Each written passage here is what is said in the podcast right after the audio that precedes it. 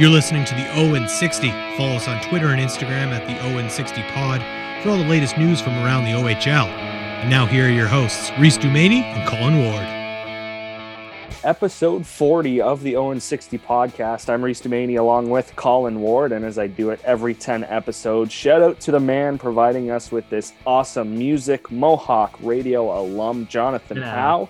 Follow him on Instagram and Twitter, Jonathan on air.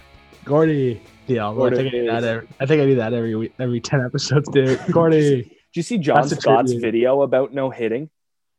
No. He's like, I made my money off of doing that. You know, I hit with my elbow up, and then he's like, Gordy. I'm like, Can hey. you can you imagine Bob Probert no hitting?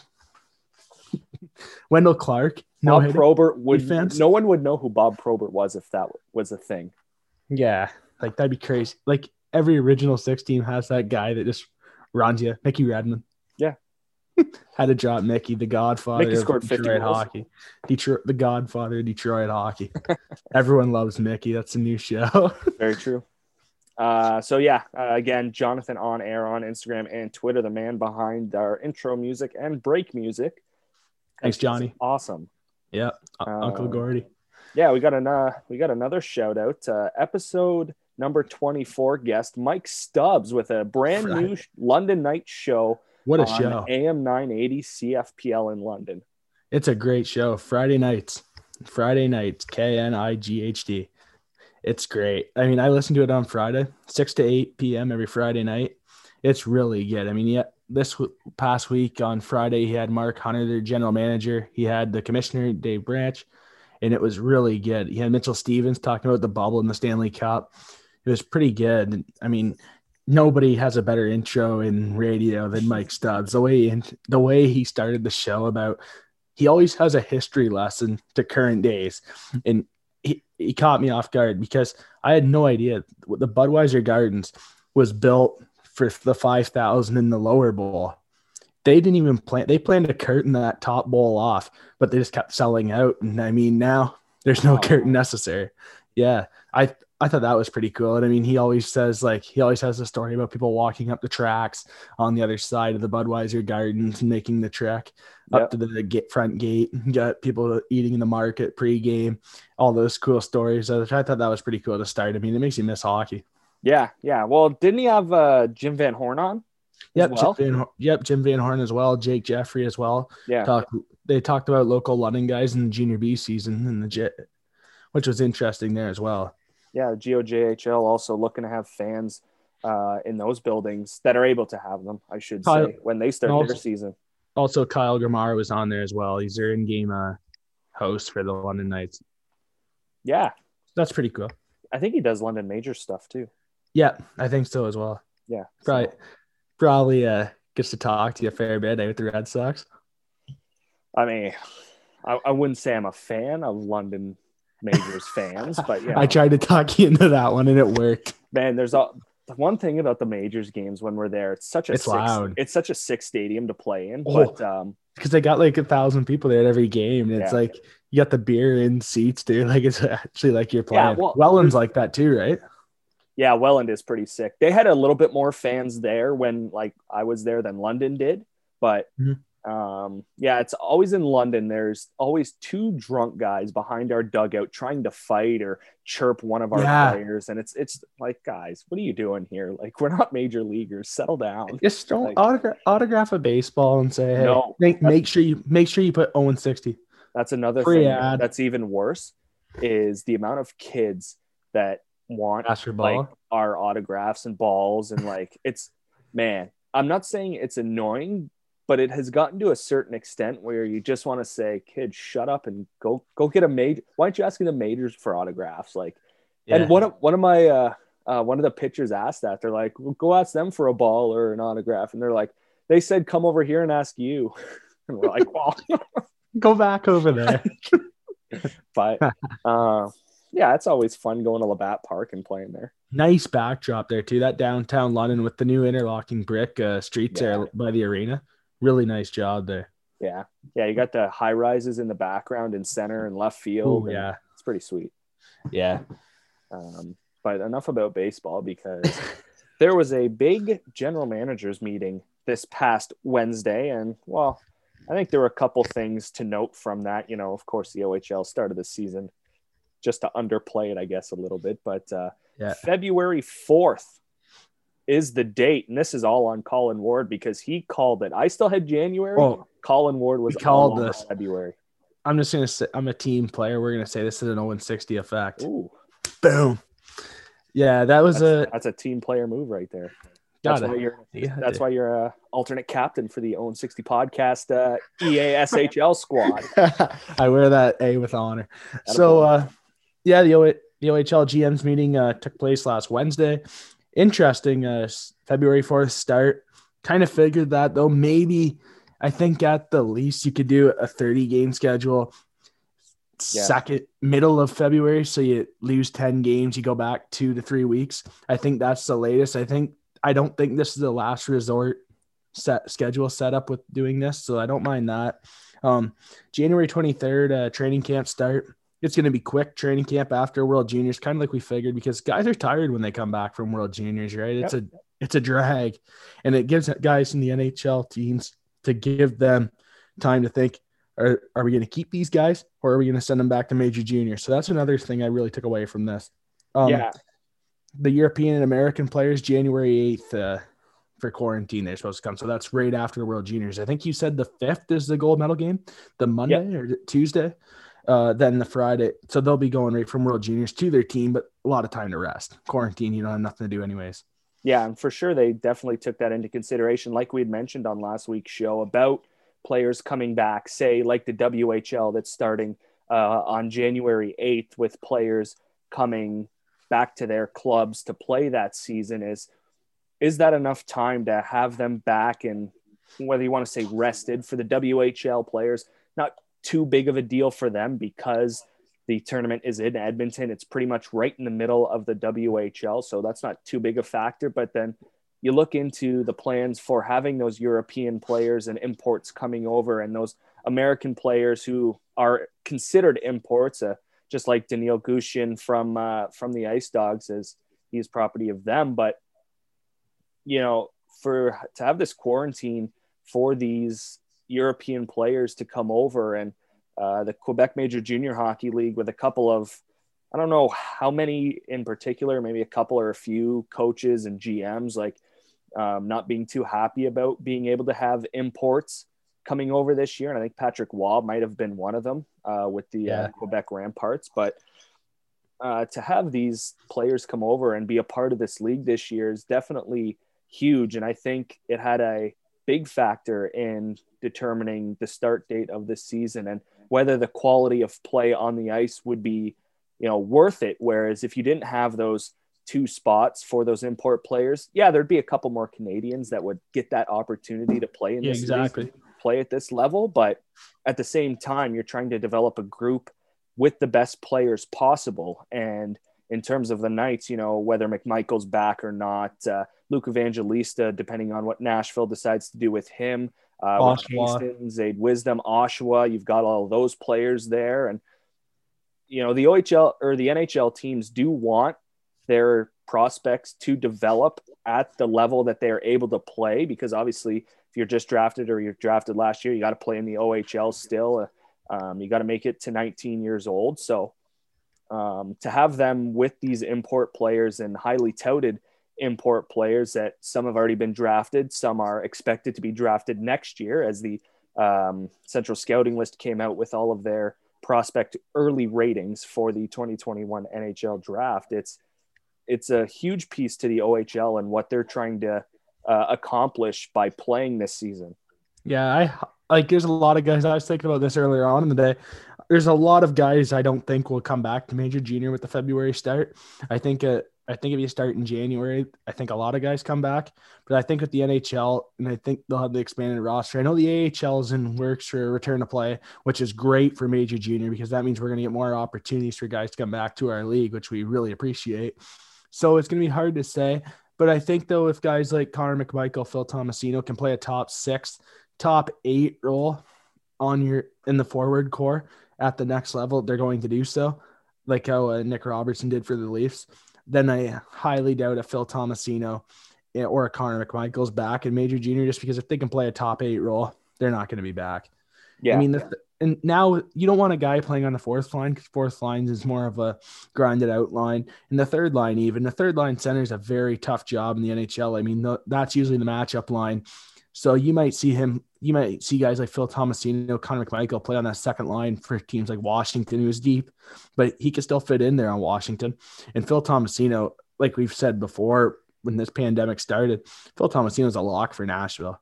In my opinion, he's a lock for Nashville in the top six. I mean, I think he could I think he could slot in on that first line and put up points right away for his first year, and that's pretty high praise to do on a good team.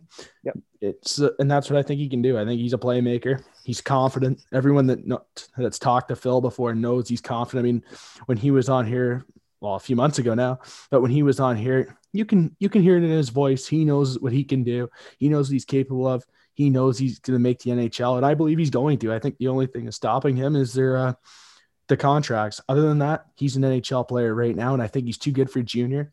And I think Nashville keeps him. Yeah, well, and obviously, depending on what the NHL decides, whether they still are planning on that January first, despite being no having no Winter Classic, uh, he has been invited to the World Junior Camp for the Canadians, and we'll see if we get into it uh, this show. If not, we'll get into it next show about all of the OHLers invited 18. to Hockey Canada's camp. Yeah, a lot of OHLers, which Shane. Wright. Did we call that? Um, Hello, Jack Armstrong. Probably not, but um, yeah, I, I, there's a very slim chance, in my opinion, he heads back to Oshawa just because of the shortened season. And again, we'll get into this next segment, uh, depending on what the protocols are in terms of health and you know body checking and face-offs and everything that uh, the minor hockey level is doing right now. It, it's tough for me to see Nashville just say, "Yeah, go play another development year in Nashville." And, there's really no point in that because essentially, if your team really isn't that good, and with only four teams making it in each conference this season, yeah, there's a very slim chance that you will be playing again. very high comp- like you know tough to Yeah. play very high competitive hockey and i know it's the ohl it's still going to be uh, competitive there's a lot of very good talent in this league but with only those four teams the general managers have to start looking and say okay do we really have a shot to be one of those top four teams and if we do do we try and load up for a mem cup run this season knowing full well that we're going to suck for the next three seasons yeah. I I was just thinking about that too with the eight teams, four from each conference. That was the next on the list. Uh, I was just thinking about that because I'm wondering if teams are going to sell out or Mhm. go all in because you have to legitimately know. You can't be uncertain. You have to have legitimate certainty that you're going to be able to go all in and compete for the top four in your conference. It's very hard to finish in the top four. You look at the west. You look at the west last year. You have london saginaw kitchener flint windsor. Think about that. I mean windsor couldn't sell windsor could not go all in last year. They would not be in the playoffs. Yeah. it would be flint Kitchener, Saginaw, London in the West, which is incredible. I mean, that's good hockey right away. Mhm. It, I just think for teams, it's just so hard to sell out right now, and it's so hard to go all in and buy when nobody really knows. So I'm just wondering when the trade window will open. I believe not till the season starts, or at least training camp. yeah, even beginning mid December. And again, who knows? Do you think the trade freeze could possibly be still in Yes. effect during World Juniors, or do they say Yeah. because of this season, no, just trade them, trade them whenever? I think there's a trade freeze for sure. I think there's a trade freeze during the quarantine as well. I mean, you don't want guys getting shipped in and out of mm-hmm. quarantine. I think it goes right till training camp. Training camp on the 23rd. Probably you'll see guys getting moved that are on the 30th. Training camp, the season starts on the 4th. Yeah. If that's my guess when the movement will be, I don't think there'll be a lot of trades going in to the World Juniors. Maybe, maybe honestly, around December, about two weeks, about two weeks into December, week before Christmas, you may see something, but then the World Junior uh, camp starts. So it'll be interesting to see when the trades actually happen. I'm sure there will be some because I know teams like Oshawa, teams like Soo. I mean, Sault Ste. Marie was a fifth place team, probably a bubble team.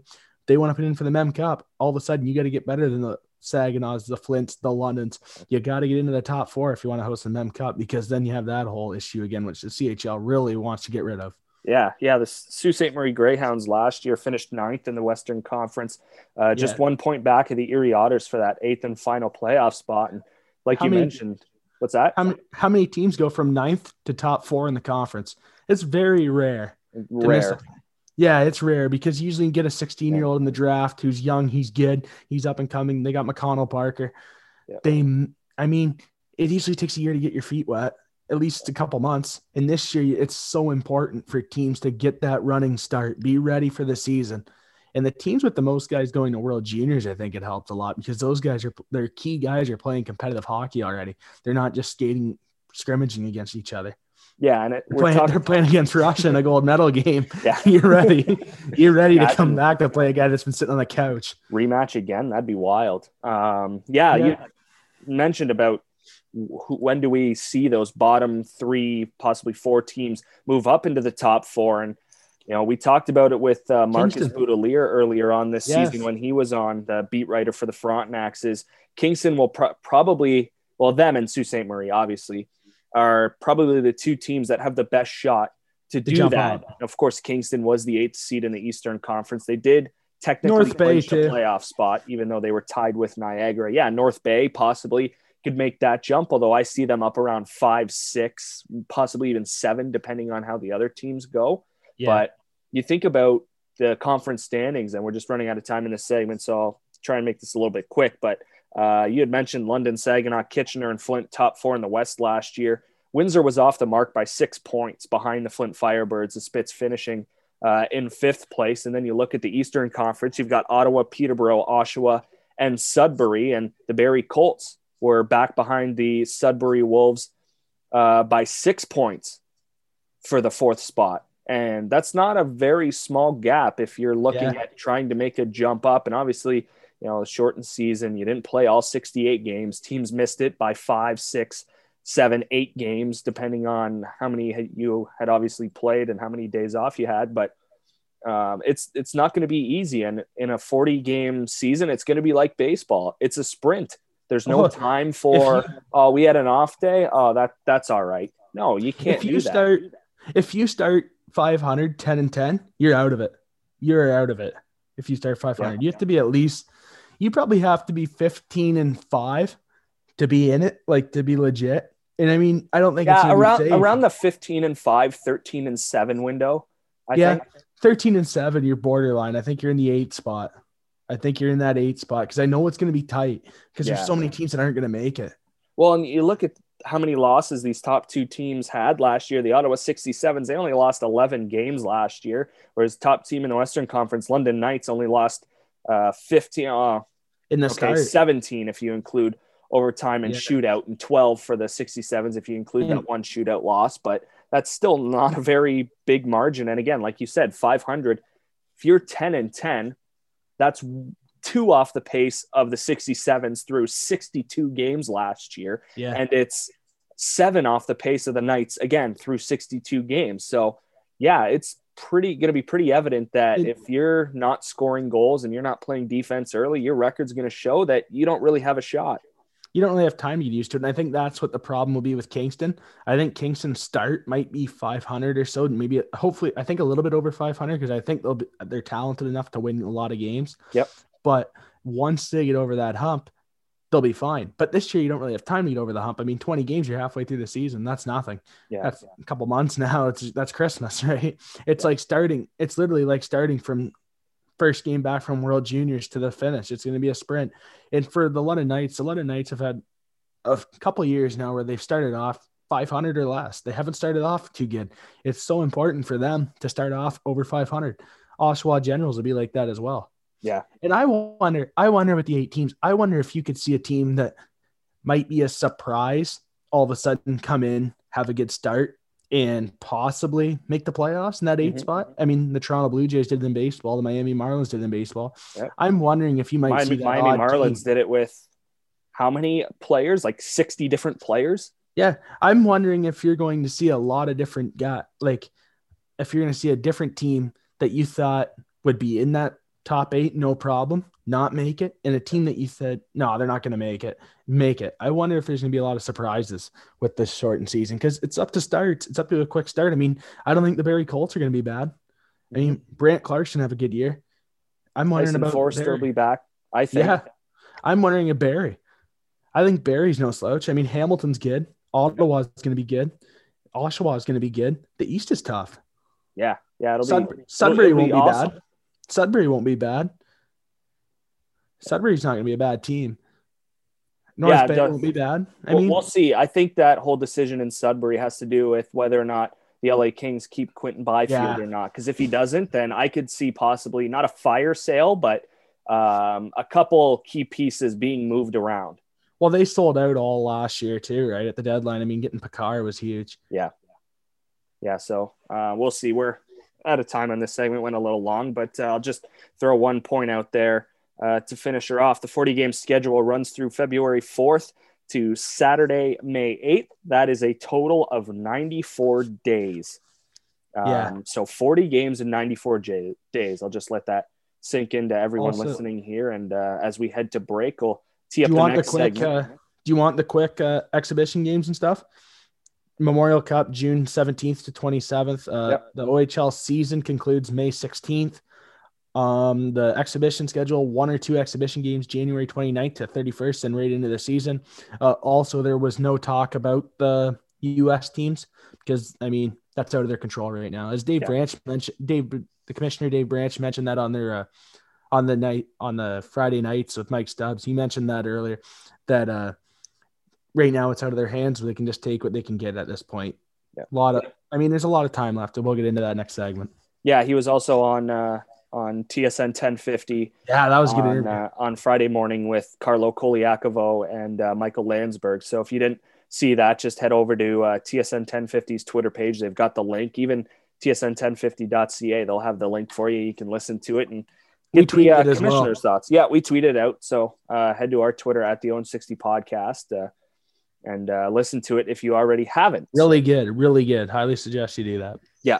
Yeah. Uh, so we'll take a break. We'll come back on the other side. Uh, our thoughts on Lisa MacLeod's comments. Also, Doug Ford issued a statement on this issue well, just a few hours after Lisa MacLeod had her say on what she thought about the subject. Colin trying to hold something back in here. He's going to wait till the next uh, segment to say it. So we'll get into all of that. And of course, our debate who gets the Memorial Cup or who is a better fit to have the Mem Cup. I fight for Oshawa. Colin fights for Sault Ste. Marie. So that'll be our final segment of the show. But uh, again, coming up after the break, the provincial thoughts from the politicians and what we think about their comments. That's all next here on the Owen 60 podcast. This is the Owen 60. Follow us on Twitter and Instagram at the Owen 60 Pod for all the latest updates and news from around the OHL.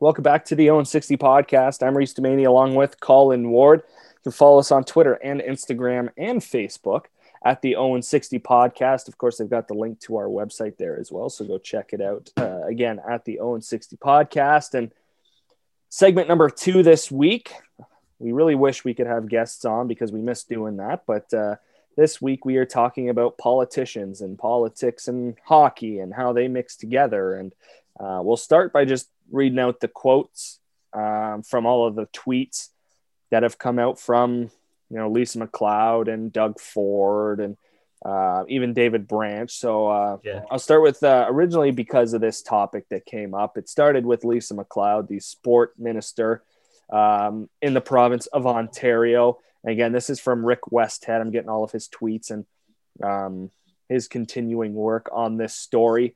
Uh, Lisa MacLeod telling him that they agree to the rules or they don't play. It's not a negotiation. And of course, wow, trying to act like big and tough there, Lisa MacLeod. Wow, that worked really well, didn't it? Boom, Um, roasted.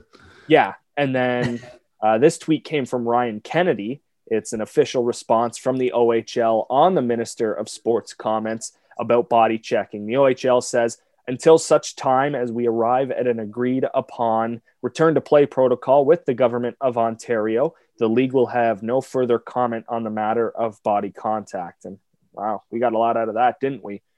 And then, uh, Mhm. and then this is a quote from David Branch when he was on uh, TSN 1050 with Michael Landsberg and Carlo Colaiacovo. Again, go to our Twitter account at the Owen 60 podcast. If you hadn't heard it, uh, we've got the link up there. Uh, David Branch says that uh, MacLeod's door has been opened. Her energy, enthusiasm, and passion is unquestionable. We're very fortunate. So actually, that's really good to hear. The fact that she's coming out and saying this, but it's a little bit, little bit different um, in terms of what's actually happening behind closed doors.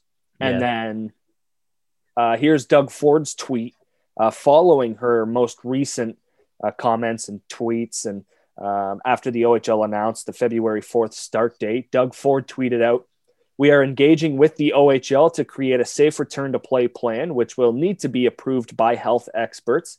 To date, no decisions have been made. I would like to see the OHL return as normal as possible with body checking. So, are Lisa MacLeod and Doug Ford not talking to each other? Are they just talking to each other and saying one thing, but then they're going somewhere else and saying another thing? Like, is this Big Brother with these two? Like, um, I don't Yeah. really know what's going on. Uh, Colin, what are your thoughts on all of these tweets and thoughts and um, al- not allegations, but um, kind of. suggestions, I guess, from these politicians? I mean, it's politicians. I mean, I try not to get into that game too much, but I mean, I just think first off, I believe you kind of got to take what you can get at this point. I get it. No hitting really sucks. It's, in my opinion, it's not hockey, but at least you got hockey in the same. You still get hockey, and I mean, you get your guys, you get your players playing. Fans get to watch their favorite teams play. I mean, we get to, I mean, we get our, we get to do our stuff. so I hope that uh that happens soon. Yeah. But I believe that I don't think they really communicated too well. I've heard that uh apparently this decision was made through a doctor, and I know, and I kind of believe this, but I've also heard that there's been stuff going on that with hockey she wasn't even really involved in hockey. So I think I kind of think that she's thinking nine type like 1990 type hockey, like tough, big physical hockey. Because honestly, honestly, when I heard that, like, what else can I think of her? What else can you think of? I mean, to actually body check a guy, it's bang bang. Like, we did the average. I watched 20 periods since our last show, and it was 1.5 seconds each hit. in the 20 periods, each body check that And I that- can keep track of with the That's from initial like point of contact. Yeah, 1.5. So that's bang bang. Yeah. So at least And again, you're, you're, uh, not hitting with your breath. You're not breathing on people Yeah. as you hit them. well, the face off was 33 seconds, which was bizarre to me. I didn't expect it to be that long. Yeah, and that's that that's that whi- that's whistle to drop of puck. whistle to drop of puck. Yeah. So I was thinking maybe, maybe a hybrid face off. We we mentioned this yesterday about like maybe a lacrosse style face off. Yeah, Two- where you just the two centers come in. The two the two centers come in, re- linesman comes in, drops a puck. Wingers are out wide, defense are back off the blue line a little bit further than usual. Yep. Everyone's spread out. There's no sticking, jabbing. It's kind of like in Europe how in the the lines in the face off that are more wide. The wingers aren't beside each other at all. yeah, and you They'll actually use apart. those lines for what they're meant to be. Yeah, yeah, that in Europe, that I mean, that's what they do. They don't go over that line. they get Yeah. called. I mean, then they wave them out. Yep. So I think you'll be six feet wide. The two wingers will be six feet wide. The centers come in, boom, goes nice and quick. The hitting to me is bizarre. I don't like it, but at this point, you kind of got to take what you can get. I really hope that's not true about the decision about not knowing the body contact or body checking is body contact, big bad body checking. I mean, it's what it is. I mean, yeah, take out fighting, but you can't take out uh, body checking. I mean, I know there's a lot of players upset about that as well. Yeah, and that 33 seconds that you mentioned for the face-offs, that also included some draws that um, guys did get kicked out, and whether or not some new protocols include um, maybe not to specifics, but the linesmen's being a little bit more lenient on guys jumping a little bit early, whereas Yeah. you know, they just drop the puck instead of you know one guy jumps, oh wave you out and let's spend more time close to the players, and then oh this guy jumps, so no, we got to kick him out too. Where it's more just you know drop the damn puck and let's play hockey. Yeah, let's go. And I think that's what they'll do for the face-off part. It'll have to be continuous. So it'll be quick. I mean, and that's fun for games. The games won't be as boring. There's not going to be stop and go for that long. I mean, it's going to be let's go, line change, go. Yeah. You don't have you don't have the extra 10 seconds to match the lines. I mean, get going. Make Yep. the decision. It's called uh, quick thinking. So I I don't know. I email I emailed Lisa MacLeod. Hopefully we get a response for a Zoom meeting. I can't be believe you did one. that. That's funny. Have. I mean, I want to know for the league. I mean, this affects every player. I mean, it affects our listeners. It affects everything what we cover. So I believe that. I hope that she answers the email, and I hope I just sent it this afternoon, Monday afternoon. So yesterday afternoon I sent it. So hopefully that either today or tomorrow we get a response, and Yeah. maybe next Monday we have a Zoom call with her. Oh, I Man. mean, hopefully, hopefully. I mean, I that'd want to know that. I kind of just want to know our answers. I mean, if you're going to make a decision that big, I want to know what the thought process is and how quick it was. I mean, Yeah. it was October when she made the decision, right? It was October. You have Yeah, so February much time. I mean, fourth. January January 23rd is the training camp. Yeah. You had a lot of time yet. I mean, th- and then to go on Twitter on Darren Dreger, the OHL insider Darren Dreger, when you go on his uh, Twitter and you see that like when she says, "Oh, they're not done yet" or whatever, and then you have, "Oh, no, this is done." I don't like that too much. I mean, it's not even November yet. That's Yeah. what that's what really hurt me. Well, it is November. process. Yeah, well now it is, but when she made the decision, it Yeah. was not. Yeah. But I mean, you still got a lot of time either way. You got a lot of time. Make that. You don't have to do that. I I kind I hope it's not a power trip, but I kind of feel that it is because when the premier gets involved like that and says he wants hitting, I believe there's going to be a lot of change going on. So maybe I won't get the email back because she's too busy with Doug Ford. Yeah. So, but hopefully that'll I be an entertaining Zoom call for us. I mean, the government's had a tough time as it is trying to navigate all of this. Doug Ford's been doing press conferences every day for how long? Like, Yeah. How can we get in on that? we need. I want to get in there and ask uh, the question. work, work, work for CTV? I so badly want to get in Something there and like ask the that. question about this body checking thing because that's why I really want to talk to her. Because if you're going to make a Yeah. decision, you should have to say something. I That's the way the world works. If you make a tough decision, you got to say something. I mean, you can't just Well, I hide it mean- on your screen. You got to say it. I mean, uh, David Branch's, Branch had a chance to go on TSN 1050. Yeah, Do you think Lisa out MacLeod maybe does that once? she has to. She has to. Oh, and 60 podcast next week. Yeah, Knock we'll, on wood. we'll see about that. yeah. Not sure, but uh, um, yeah, again, it's you know February 4th for the start date, the end of you know last two weeks of January. It's Got a we lot got of time. Like it's Yeah, not like gotta- it's tomorrow It's not the end of the world. or still December, which I'm kind of mad. December 1st, like training camp would be like two Fun. weeks away, and you know we'd be we'd be going, we'd be like, oh, let's go, like we'd be we'd be Yeah, flying high. Gotta but wait. Gotta wait the Um, extra month. because of the way COVID cases have been going, and I think there were in Brantford here 17. I think that's a record for ever, like since COVID started in Brantford. And uh, so locally for me, it's not too good. Obviously, where I live and where you live, there are no OHL teams in Delhi or Brantford. not yet. Good. 60 effect. Um, Hello. Civic Center, not Gretzky. The we'll- Gretzky we'll be- Center sucks. We'll be calling play by play for that. Yep. For sure. Dibs on play by play. All good. You'll be the color guy. Ricky Redmond's I'm to see I- you later. I hey, I, I just drop lines, bang, bang, bang, bang. It's Attaboy. like it's like the Denver Bronco comeback yesterday.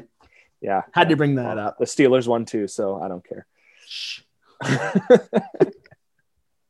Um, I can't be color commentary anyways because I'm colorblind, so you know, doesn't really work. I got you. That's false got you. advertising. But It's a team. it's a team game. um, yeah, and even, and I know not too many people have been talking about this, but as I've thought about it uh, a couple times, and I know players will say, no, this is dumb. And I think it's dumb too. But I've seen videos all over Twitter and Instagram. I think it's the University of Maine. I could be wrong. But uh, during practice, their players have been wearing masks. Yeah. So and again, who the hell Bauer. wants to do that? But well, I, I believe it's Bauer or CCM, one or the other. yeah, They've come out. They've come out with a mask for your helmet and your goalie mask, which I think is brilliant. I mean, they got like the Do you vent- really need like, one for ventilator it. goalie mask though? Net front, you might want one. Referee communication. Yeah, I mean, I I think it would affect you so much. It would affect you so much with the mouth guards Yeah. because so many guys chew their mouth guards. It would force you to keep I your know, mouth guard. in. I mean, it wouldn't fall on the ice. Yeah, I've had that problem but it before. would be still. Oh yeah, that's tough. Eh? Get the stick, especially when in the bench and it falls over. You got to get the stick. yeah, Just hop over. yeah, that happened a couple boys. times. Too many men. Too many men. Because you had to hop on the ice to grab your mouth guard. No, but Oh, um, yeah, like wearing a mask while playing hockey is not I don't think it's ideal. But I don't think it's that bad though. I think you kind of got to do it. Take what you can get. yeah, like the, but not all of them, but a number of baseball players wore them while they were playing. And again, baseball, there's a lot of standing around waiting Mhm. for the next pitch, you know, getting ready. Pitchers didn't wear them, although Gonsolin for the Dodgers was wearing one around his neck. How the hell do you pitch with that? But anyways, Yeah, better than, um, better than on your face though. yeah, yeah. Well, I mean, I didn't even think you'd be able to use it because the ump could have been like, "Well, that's a distraction. Take it off." Yeah, I mean You know, that's a. I don't but- like those distraction things. um, a totally different sport, but they had to go through it. Uh, I don't think they did in Japan baseball, or no, that was Korean baseball they had on ESPN. I, I didn't see anyone except obviously the coaching staff and the trainers. But um, does that become part of the safety protocols where maybe not the players, but the coaches, the trainers, the uh, front office staff, obviously, because they'll probably be in the stands anyways. Anyone behind the bench that's not a player will have to have one on. And oh, for sure. I could Like see you. the backup goalie having to have one on. Yeah, for sure. What happens if they just keep their mask on and sit in like the tunnel? Yeah. I mean, the NHL, I mean, guys are never on the bench. I mean, they are, but I mean, They they're but some buildings they aren't. Some buildings they're Yeah. off, like Madison Square Garden and the Bell Center. I don't think they're on the bench. Yeah, they'll go ball cap. They'll go ball cap and uh, mask for sure. Yeah. You got to do it. Think they'd also limit the amount of coaches and you know amount Probably of people trainers. behind the Probably, bench. probably trainers will have to sit. I mean, one trainer will be on the bench that will be You'd in charge to have of the. one. And then, well, would that trainer have to be good with the sticks then, like equipment manager as well? I think you'd have to do one of each. So Yeah, so they need to have like- three coaches, three Yeah. coaches, and then two, uh, one trainer and then one equipment manager. Yeah. and then your other trainers are down by the door or just waiting. If something happens, you need to fill in. yeah, so like say in Niagara, for instance, it's perfect. Uh, so Oh, yeah, Niagara's got three coaches, anyways. They usually have their trainer lot of teams manning one of the doors. They have their equipment manager right by the sticks.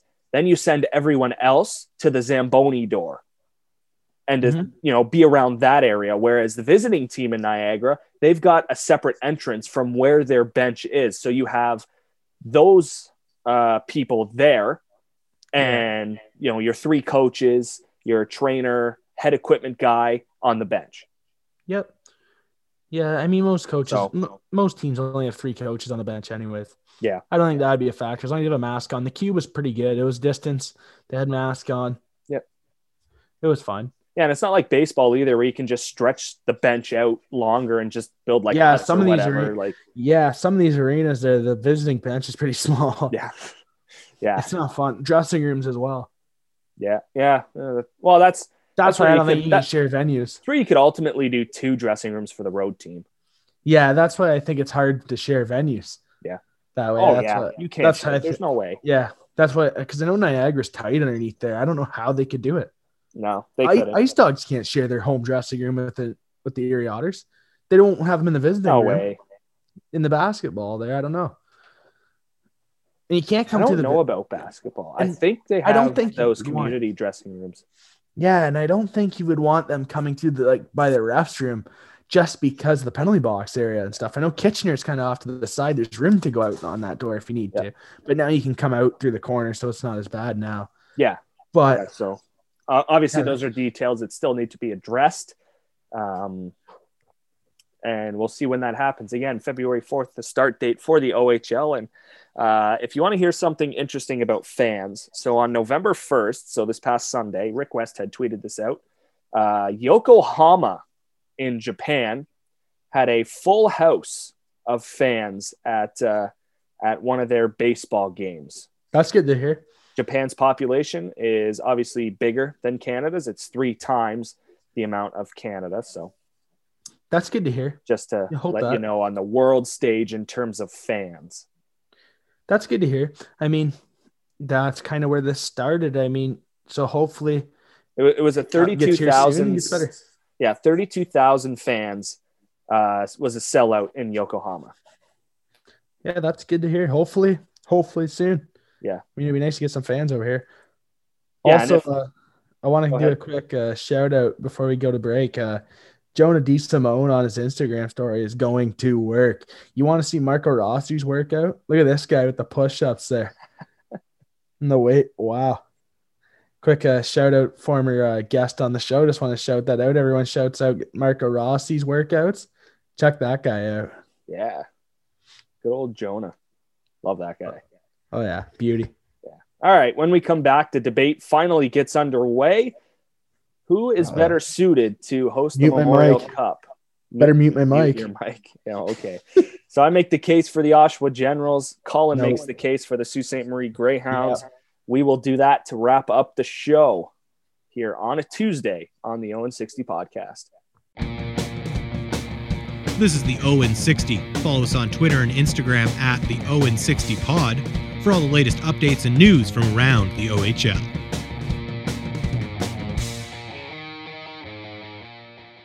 Welcome back to the Owen 60 podcast. I'm Reese Demaney along with Colin Ward, and the long awaited debate begins.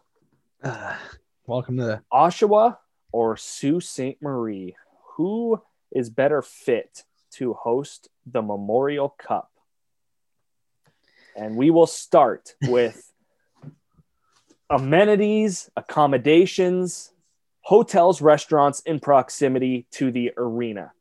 And Colin, you will kick things off with uh, how it all looks in Sault Ste. Marie around around the rink.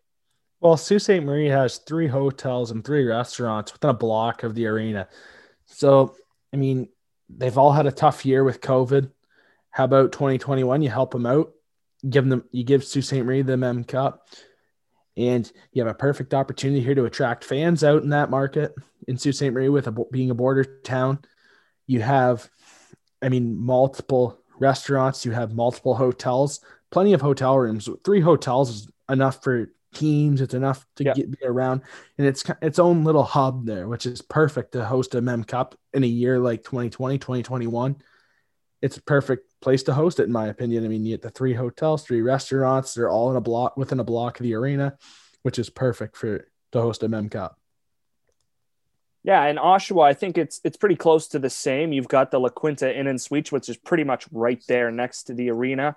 Um, in terms of other places you could throw them, you've got the Holiday Inn Express and Suites uh, just across uh, what is it King Street and Bond Street in downtown Oshawa, and then also brought up uh, how we were talking in Sarnia the possibility of a bubble, I guess, for all of the teams around the Sarnia area, like the Windsors, obviously Sarnia uh, Flint, Saginaw, London, possibly. Um, in Oshawa, they've got Durham College, and Durham College isn't like Lambton, where it's you know right next to the arena, and you could just walk from the dorms to there.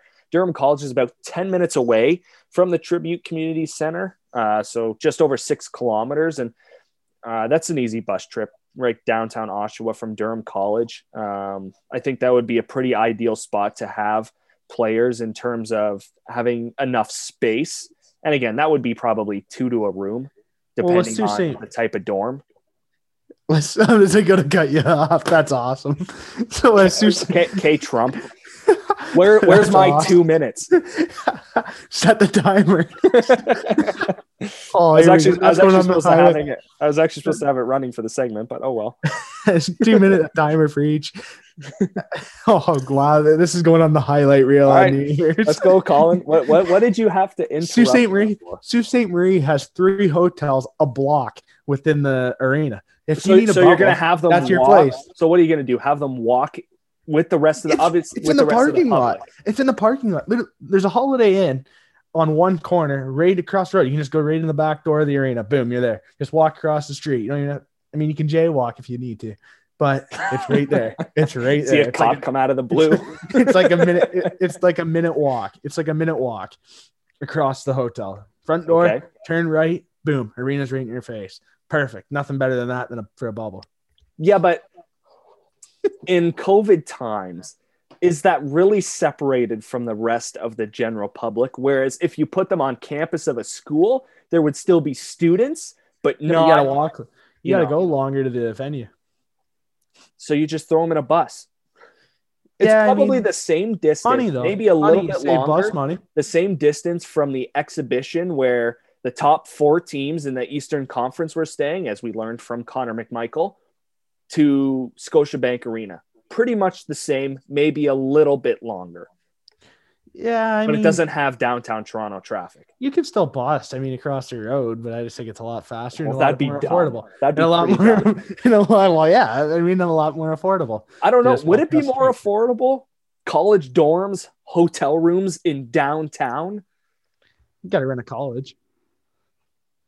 College is going to take something for it too. Well, They'll take obviously you're going to pay for it. the GTA. But are you going to pay $125 a night yeah, for a I dorm mean, room? Probably I mean- not. it's all the market though.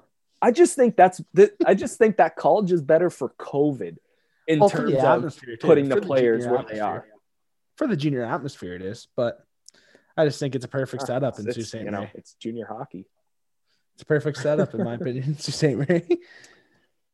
Okay, Next question. whatever. I just Yeah. start laughing. That, that's going on my highlight reel. At uh, years. Just the interruption to start laughing. Totally opposite of Donald Trump. Totally opposite. I interrupt Yeah, you with a laugh. yeah, thanks. Um, okay, so let's go venue next. Perfect. Yep. You up first this one? Sure, I can start first. Uh, so the Tribute Community Center, and we can like rope attendance into this. We'll count this as attendance because Okay. it's pretty much the venue. Um, the Tribute Community Center was built on, well, broke ground June 22nd, 2005. It opened November 3rd, 2006. So roughly 14, it'll be 15, eh, just about 15 years old. Actually, November 3rd, that's today. Ho ho, anniversary, 14 years. How about that? Hmm, Happy Little tie in there. Um, for hockey, with outstanding room, it holds 5180. And with standing room, it holds just over 6,000 at 6125. And again, by that time, we may be able to have fans uh, attend games. Even in the, you know, for OHL games, we may have fans uh, attending games in, say, March or April. We don't, we don't really know. Depends on um, how COVID is doing at the time. But 6125. So we'll say, what are we going to do? 25%? 15%? Uh 25 it was before. Yeah. So minus 25%. That is wrong. I have the list. I had Okay. the list. Yeah, you did have the list. Um, I, for some reason, I cannot figure out math today. But 6125 minus 25%. So 25% of 6125 is 1531. And that's again, that's including standing room. So I think Alright. that makes it a pretty pretty decent venue to hold a good number of fans. It's an it's a pretty you modern arena. The suites level is very um, is very uh, like updated. It's new. Uh, I actually got to sit in the suites level for the uh, um, Ice Dogs General Series in 2019, so that was pretty sweet because the press box, well, not press box, the uh, radio booth, you know, pretty tight. But anyways, um, you know, it's updated. It's got an extra rink as well attached to it, which you, depending on which way you go, you have to walk through to the media room. Which, by the way, great food in the media room in Oshawa. So that's another bonus. But I'm getting buried.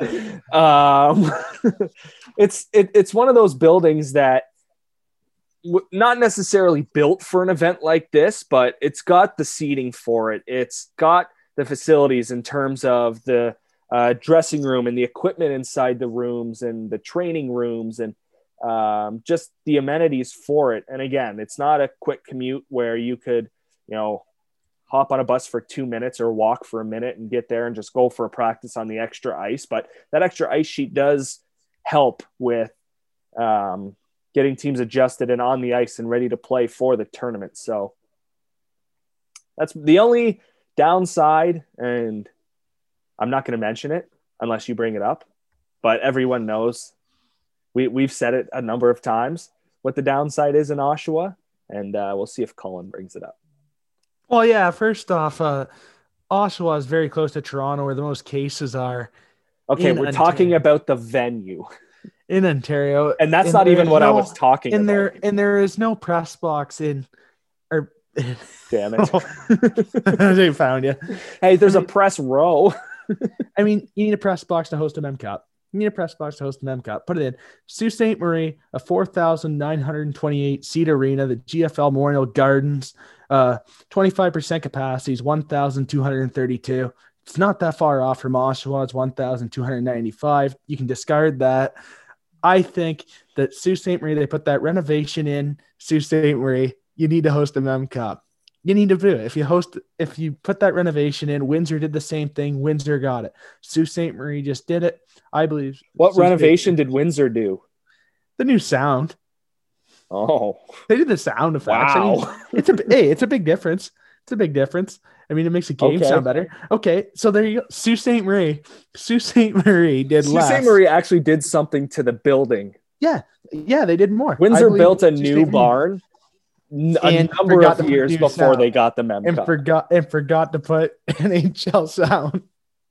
As I started dying. yeah, it's pretty bad, eh? With the I believe- right across. Yeah. That's a Windsor thing, though. That's Yeah, that's so Windsor. that's I mean, I think that Soo, it's a great spot to have it.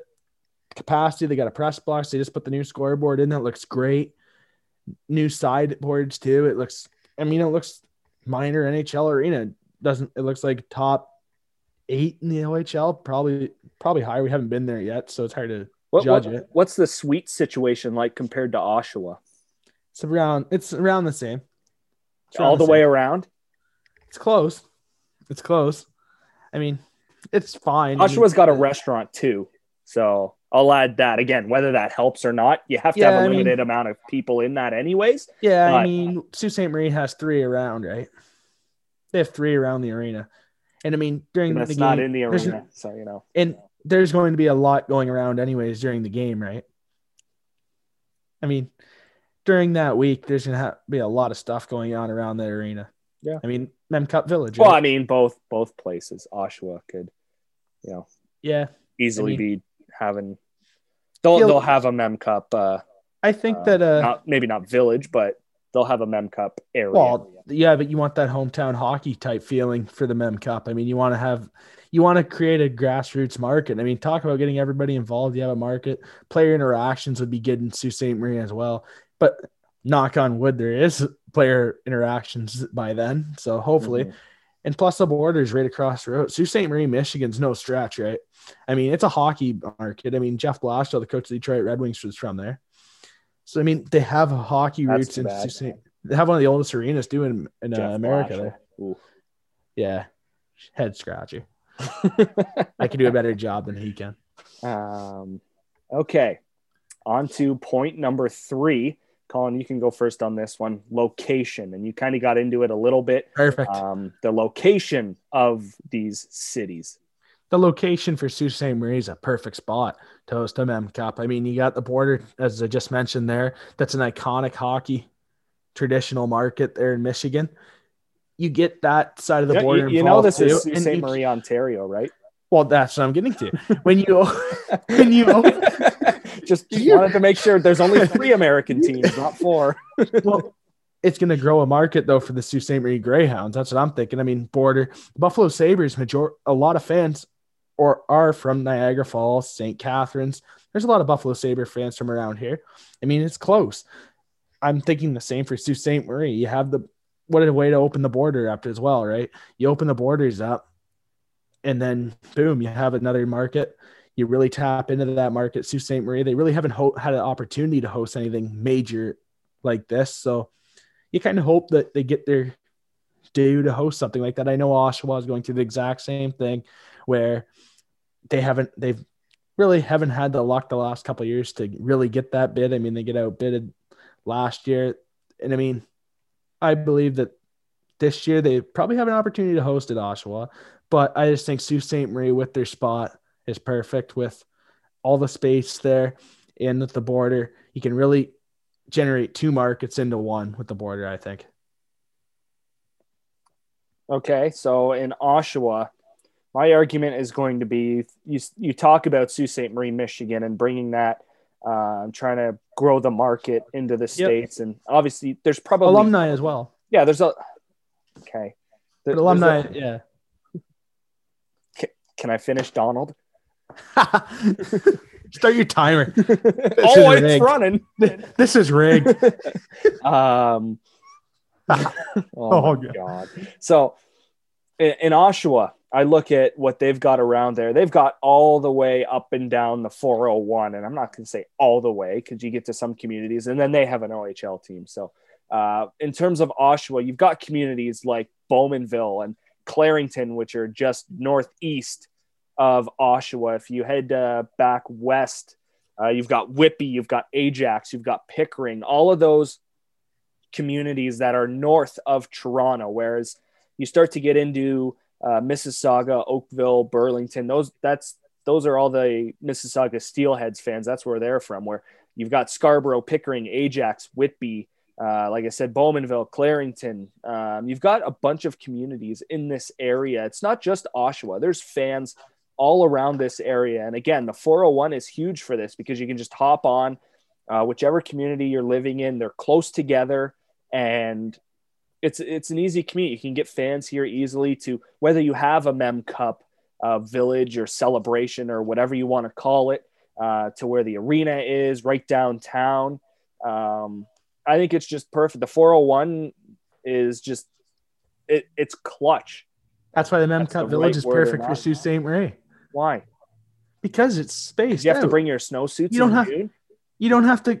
You don't have to go from miles away. It's right there. You have everything in that own little hub, Mem Cup Village. It's right all there together. It's perfect. Perfect spot. As I cut who, you off. Who said it? W- who said it wouldn't be right next to Oshawa's arena? Eh, I mean, space. Who said it wouldn't be right next to the space. Tribute Community Center? I mean, where are you going to put it? Downtown. What the? What?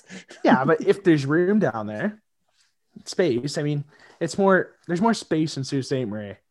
That's all I'm saying. Why? Because it's not a big hub suburban city like Oshawa is in the GTA. If they yep. consider that the GTA, I'm not a thousand percent sure. I mean, plus the attendance. We'll get to that. The ticket pricing as well, but well, I mean, I, mean, I, I didn't even look at ticket pricing because I didn't even look at ticket pricing because you can't compare regular season tickets to Mem Cup tickets. I, I know, but when Oshawa's charging 30, 35 already, and oh my god, you you know it'll be the CHL making the ticket prices, right? Yeah, for sure. It's a it's a Memorial Cup. Yeah, it's not the venue. Won't be the team. Yeah.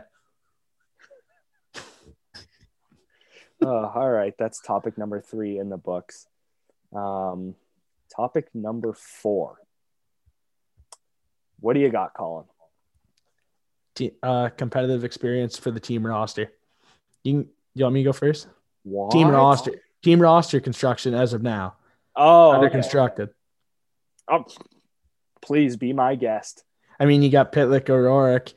You don't really, you don't really have much you could say right now, to be honest, about the roster. It's just down here for a fill-in topic. I mean, what can you really say? There's rosters, a lot's going to happen yet. Nobody really knows what's going on with the upcoming season, right? So, I think that uh, Sault Ste. Marie's roster has the capabilities of being good, just don't really know yet. Uh, like how we said, they finished ninth place last year. Can they go from nine to four? We'll see. But I just think Pitlick, very underrated player. Ryan O'Rourke, the youngest captain, has a year under his belt now, like as a captain. So maybe that does something for roster. I mean, you want a team that has a better chance to make the playoffs and to legitimately compete hosting the Mem Cup. So we'll see about that. Yeah, well, I mean, my argument for the Oshawa Generals is that their defense is just going to be unbelievable this year. They didn't have anyone yeah. graduate um, from their team uh, from last year. You look at Liam Whitaker, William Ennis. Uh, you got Giovanni Vallati, who I loved in Kitchener. Uh, Leighton Moore, David Jesus, Mitchell Brewer.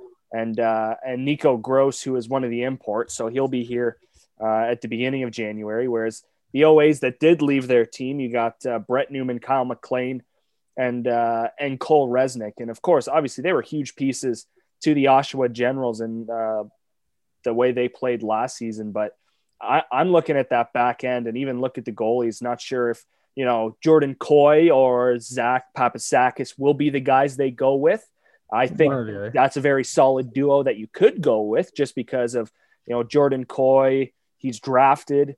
He's played in London. He knows that pro mentality, that big stage mentality. And um, cool. if Oshawa gets that Mem Cup, if he doesn't prove himself, and we talked about this earlier on, the first, you know, 15, 20 games, your record will have to be um, above 500 by at least four, five, six games uh, to be in contention for one of those top four spots. But in terms of playing in and your goaltending, they got to be spot on like the first five games in. If they're not, you're out. And the yeah. Oshawa Generals, they have either player, obviously Zachary uh, Papassakis didn't play the majority of the games last season, but uh, he's a 2001. Kooy's a 2000, so Kooy will be an overage goaltender. So depending if they move on from him or not, and try and get a little bit uh, higher touted goalie, um, is still yet to be seen. But again, with rosters, tough to call it right now. But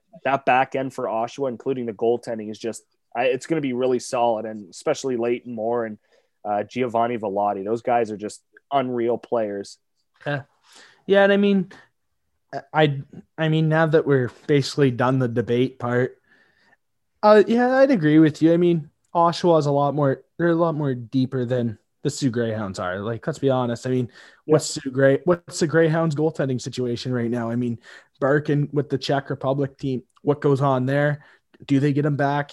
Does he does he stay there? We'll see what happens there. Sault Ste. Marie has a lot more question marks roster at the roster standpoint than the Oshawa Generals do, which, I mean, goes is a huge factor. I mean, the CH, like we said earlier, the CHL needs a team to be competitive, and I kind of said there, like they finished ninth place, the Soo Greyhounds last year.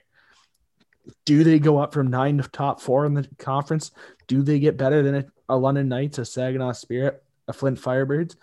Are they even in the Western Conference? That's a lot of big questions yet for the Mem Cup. So that'll be interesting as well for Soo. But yeah, I'd probably agree with you. I think that the Oshawa Generals will get the Memorial Cup. After all this, I think it's easier I think it's the easiest decision right now for the CHL over Sault Ste. Marie, just because it's a perfect setup. You got the media close by in Toronto with Rogers. It's not far apart to where I think that that's the best setup right now, Oshawa financially and ro- at a roster standpoint. It's a good spot. Although I would love to see Sault Ste. Marie get the Memorial Cup just because of that village feeling, that small town hockey feeling would be so cool to see for Memorial Cup. I mean, you want to have a Memorial Cup where a West First Q game is actually filled. You want to have Memorial Cups where games where it's not the host team playing, where it's actually filled, which I think Sault Ste. Marie would be great. But another play for Oshawa is two OHL teams could possibly, well, will be in the Memorial Cup if Oshawa makes to the finals. So you have that, which is very, which is a very good possibility they do. Yeah, yeah. I mean, the Windsor Erie Memorial Cup final is one of the better ones. I mean, that was one of the best Memorial Cup finals because you're in the same yep. same conference in the OHL, which is another standpoint which I would really like about Oshawa. It's easier to get two fan markets from the OHL there. That extra market, it's easy yeah. to get to Oshawa. It's in the middle.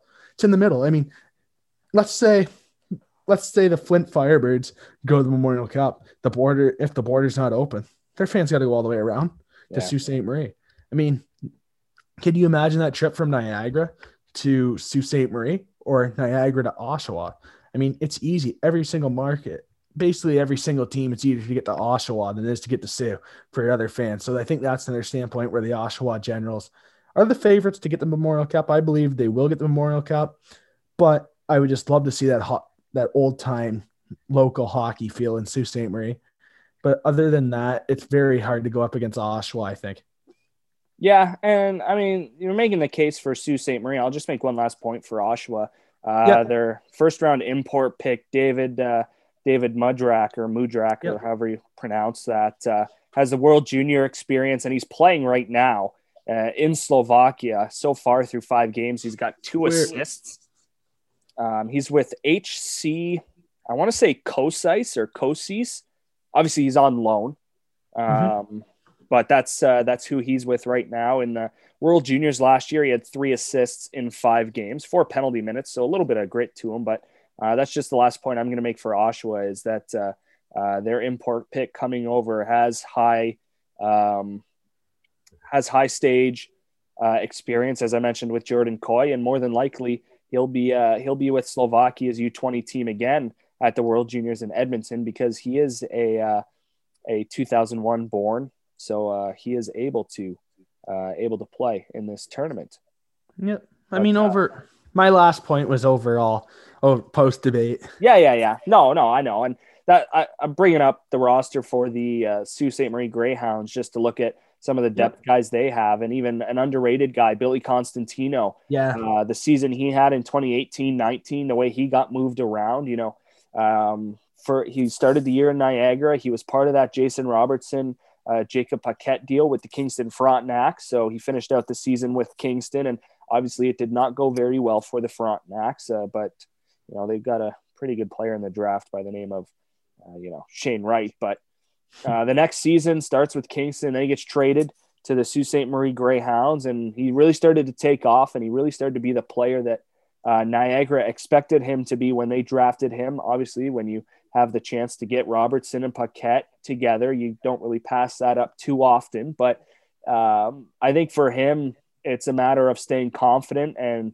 just sticking to what he knows best, and that's just Yep. being able to handle the puck. And uh, I saw it in Niagara quite a few times. He did it a little bit recklessly, but um, the amount of plays he made, the flashy plays, and you know, a defenseman, he's got to be a little bit now too.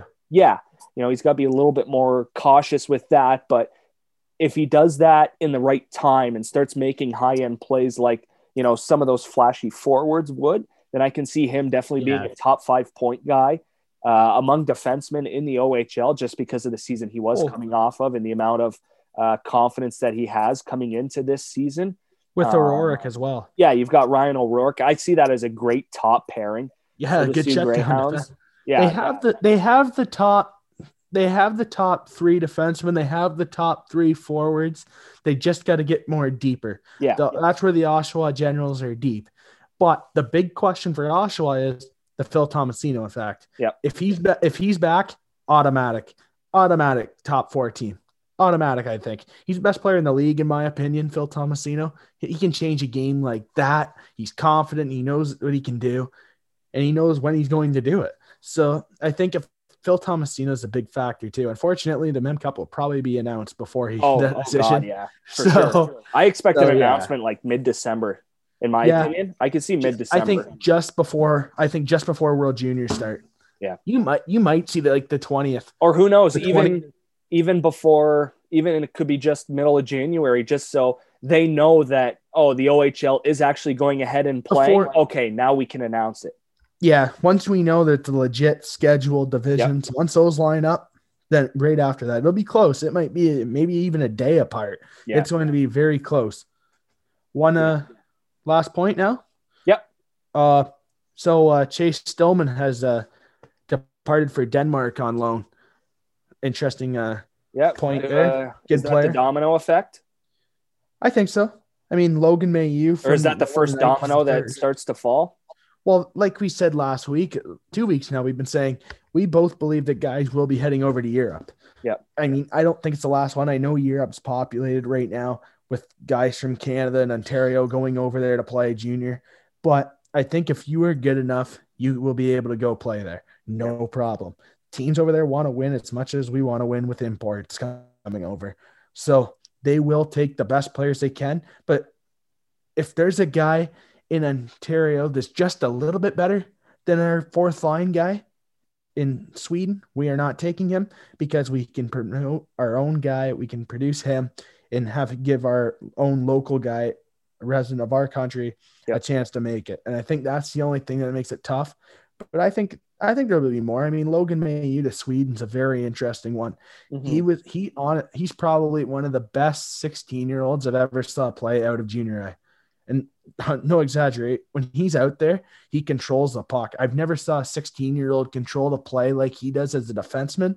Mhm. I've never saw a 16 year old run a top power play, and it doesn't matter where in junior hockey, it doesn't matter CBA, it does not matter. If you ever see a 16 year old running a junior B power play, that's incredible. Yeah. I mean, it's good hockey, junior B hockey. And I kept thinking that last year because he made it look so easy, junior B. And I'm like, is it actually that good or is it like, how close is is it the level? Yeah. Yeah. And I mean, he's just solid. He gets it done. And he didn't look bad with him last year either. And I think he's a top three guy, him and Bryce Montgomery, another one that possibly go on loan, hmm who's going to be another probably late first round pick as of now in the National Hockey League next year. Bryce Montgomery. He's another good one that might may go over, but Logan Mailloux to Sweden is probably going to happen. I know the loan paperwork is in the works right now. So hopefully uh, that gets out soon.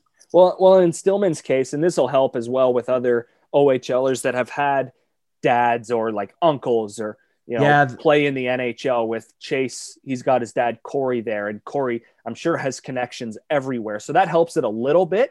But uh, again, if you're talented, then those European junior clubs or They'll find you. possibly even pro clubs will definitely welcome anyone that can help make their team better, even if it's just for a month or two. Right? I just think you have to be exaggerate. I think you have to be. I think you have to be like way better though to be able to get that chance because I know with their country in the home countries like that, they desperately want to see their guys play oh yeah, and make it to the next level. So I think you really have to be you have to be elite. to toe better. Yeah, you have to be elite to be able to go over. Yeah. And for Stillman, he's a great player. He was one of the he was one of the best rookies last year. I mean, he got rookie of the year votes. So there's a guy as now my phone goes off. I thought I What fixed that. Yeah, I thought I fixed that a laptop. Oh well. So there's a guy though, he gets rookie of the year votes. In my books, he's one that probably had a lot of offers. But then again, Denmark, we'll see what kind of hockey that is. At least he gets a chance to play. Yeah. And also the thing with Mailloux going, probably Mark Hunter, Rob Simpson, two guys, well, Mark Hunter, Dale Hunter, two Yep. very big guys in the hockey industry. Everybody knows who those two guys are. Those guys have connections, and I'm sure you'll see a lot of young London Knight guys have a chance to play in Europe just because of the The connections. the Mark Hunter, Dale Hunter effect. Yeah. I agree. So um, that's two players, anyways, that have already uh, let everyone know their intentions in terms of before the OHL starts. Uh, Stillman and Mailloux. Uh, Mailloux still not official yet, but I'm sure that'll come in the next couple of days or so. Yeah. But uh, um, just as we round it out, we will have a poll up on Twitter. After you listen to our debate on who should get the Mem Cup, we will put up a Twitter who made the better case. Will it be myself for Oshawa or Colin for Sault Ste. Marie? So that'll be up on Twitter as our show debuts on Tuesday, November 3rd at one o'clock Eastern time. Uh, so I will put that poll up. Who do you think made the better case for which city? Hashtag, hashtag MemCup Village. Yeah, Hashtag yeah, okay. Hashtag 401. Hashtag big city. Hashtag play the wings goal horn.